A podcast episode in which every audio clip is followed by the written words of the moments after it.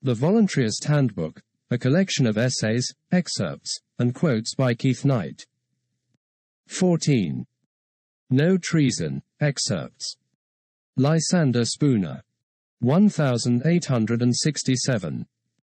Lysander Spooner, 1808 1887, was an American individualist, anarchist, and legal theorist. That two men have no more natural right to exercise any kind of authority over one than one has to exercise the same authority over two. A man's natural rights are his own. Against the whole world, and any infringement of them is equally a crime, whether committed by one man or by millions, whether committed by one man, calling himself a robber, or by any other name indicating his true character, or by millions, calling themselves a government. Part 1, Sec 2. To say that majorities, as such, have a right to rule minorities, is equivalent to saying that minorities have, and ought to have, no rights, except such as majorities please to allow them. Part 1, Sec 2.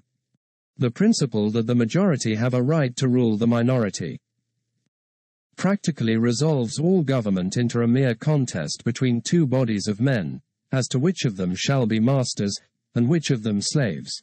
A contest that, however bloody, can, in the nature of things, never be finally closed, so long as man refuses to be a slave. Part 1, Sec 2. Clearly this individual consent is indispensable to the idea of treason, for if a man has never consented or agreed to support a government, he breaks no faith in refusing to support it. And if he makes war upon it, he does so as an open enemy, and not as a traitor that is, as a betrayer, or treacherous friend. All this, or nothing, was necessarily implied in the declaration made in 1776. If the necessity for consent, then announced, was a sound principle in favor of three millions of men, it was an equally sound one in favor of three men, or of one man. If the principle was a sound one in behalf of men living on a separate continent, it was an equally sound one in behalf of a man living on a separate farm, or in a separate house. Part 1, Sec 4.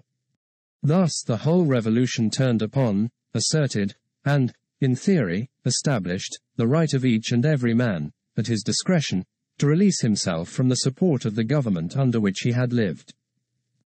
And this principle was asserted, not as a right peculiar to themselves, or to that time, or as applicable only to the government then existing, but as a universal right of all men, at all times, and under all circumstances. George III called our ancestors traitors for what they did at that time. Part 1, Sec 4. The necessity for the consent of the people is implied in this declaration. The whole authority of the Constitution rests upon it. If they did not consent, it was of no validity. Of course, it had no validity, except as between those who actually consented. No one's consent could be presumed against him, without his actual consent being given, any more than in the case of any other contract to pay money or render service. Part 2, Sec 1. Furthermore, those who originally agreed to the Constitution could thereby bind nobody that should come after them. They could contract for nobody but themselves. They had no more natural right or power to make political contracts, binding upon succeeding generations, than they had to make marriage or business contracts binding upon them. Part 2, Sec 1. Any one man, or any number of men, have had a perfect right, at any time, to refuse his or their further support, and nobody could rightfully object to his or their withdrawal. Part 2, Sec 1. A traitor is a betrayer, one who practices injury, while professing friendship. Part 2, Sec 2. But it is obvious that, in truth and in fact, no one but himself can bind anyone to support any government. And our Constitution admits this fact when it concedes that it derives its authority wholly from the consent of the people. And the word treason is to be understood in accordance with that idea. Part 2, Sec 3. One essential of a free government is that it rest wholly on voluntary support. And one certain proof that a government is not free is that it coerces more or less persons to support it, against their will. Part 2, Sec 6. The Constitution has no inherent authority or obligation. It has no authority or obligation at all, unless as a contract between man and man. And it does not so much as even purport to be a contract between persons now existing. It purports, at most, to be only a contract between persons living 80 years ago. And it can be supposed to have been a contract then only between persons who had already come to years of discretion, so as to be competent to make reasonable and obligatory contracts. Furthermore, we know, historically, that only a small portion even of the people then existing were consulted on the subject, or asked, or permitted to express either their consent or dissent in any formal manner. Those persons, if any, who did give their consent formally, are all dead now. Most of them have been dead 40, 50, 60, or 70 years. And the Constitution, so far as it was their contract, died with them. They had no natural power or right to make it obligatory upon their children. It is not only plainly impossible, in the nature of things, that they could bind their posterity, but they did not even attempt to bind them.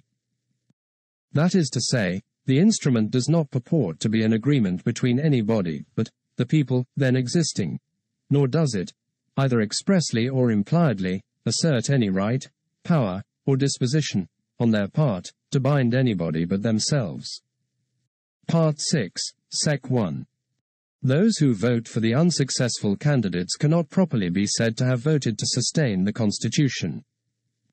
Part 6, Sec 2. The fact is that the government, like a highwayman, says to a man, your money, or your life. The highwayman takes solely upon himself the responsibility, danger, and crime of his own act. He does not pretend that he has any rightful claim to your money, or that he intends to use it for your own benefit. He does not pretend to be anything but a robber. Part 6, Sec 3. The government, that is, the agent of a secret band of robbers and murderers, who have taken to themselves the title of the government, and have determined to kill everybody who refuses to give them whatever money they demand. Part 6, Sec 3. Every man who puts money into the hands of a government, so called, puts into its hands a sword which will be used against him, to extort more money from him, and also to keep him in subjection to its arbitrary will. Part 6, Sec 3. Why should they wish to protect him, if he does not wish him to do so? Part 6, Sec 3. The Constitution was not only never signed by anybody, but it was never delivered by anybody, or to anybody's agent or attorney. It can therefore be of no more validity as a contract, than can any other instrument that was never signed or delivered. Part 6, Sec 4. A man is none the less a slave because he is allowed to choose a new master once in a term of years. Part 6, Sec 6. He has the same right to resist them, and their agents, that he has to resist any other trespasses. Part 6, Sec 6.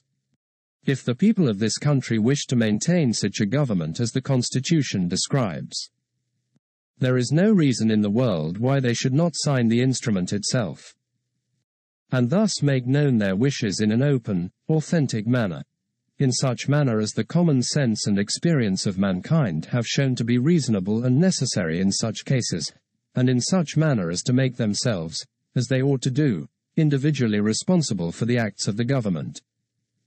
Part 6, Sec 7. But this tacit understanding, admitting it to exist, cannot at all justify the conclusion drawn from it. A tacit understanding between A, B, and C, that they will, by ballot, depute D as their agent, to deprive me of my property, liberty, or life, cannot at all authorize D to do so. He is none the less a robber, tyrant, and murderer, because he claims to act as their agent, than he would be if he avowedly acted on his own responsibility alone. Part 6, Sec 8. I have evidence satisfactory to myself that there exists scattered throughout the country, a band of men, having a tacit understanding with each other, and calling themselves the people of the United States, whose general purposes are to control and plunder each other, and all other persons in the country, and, so far as they can, even in neighboring countries, and to kill every man who shall attempt to defend his person and property against their schemes of plunder and dominion. Part 6, Sec 11.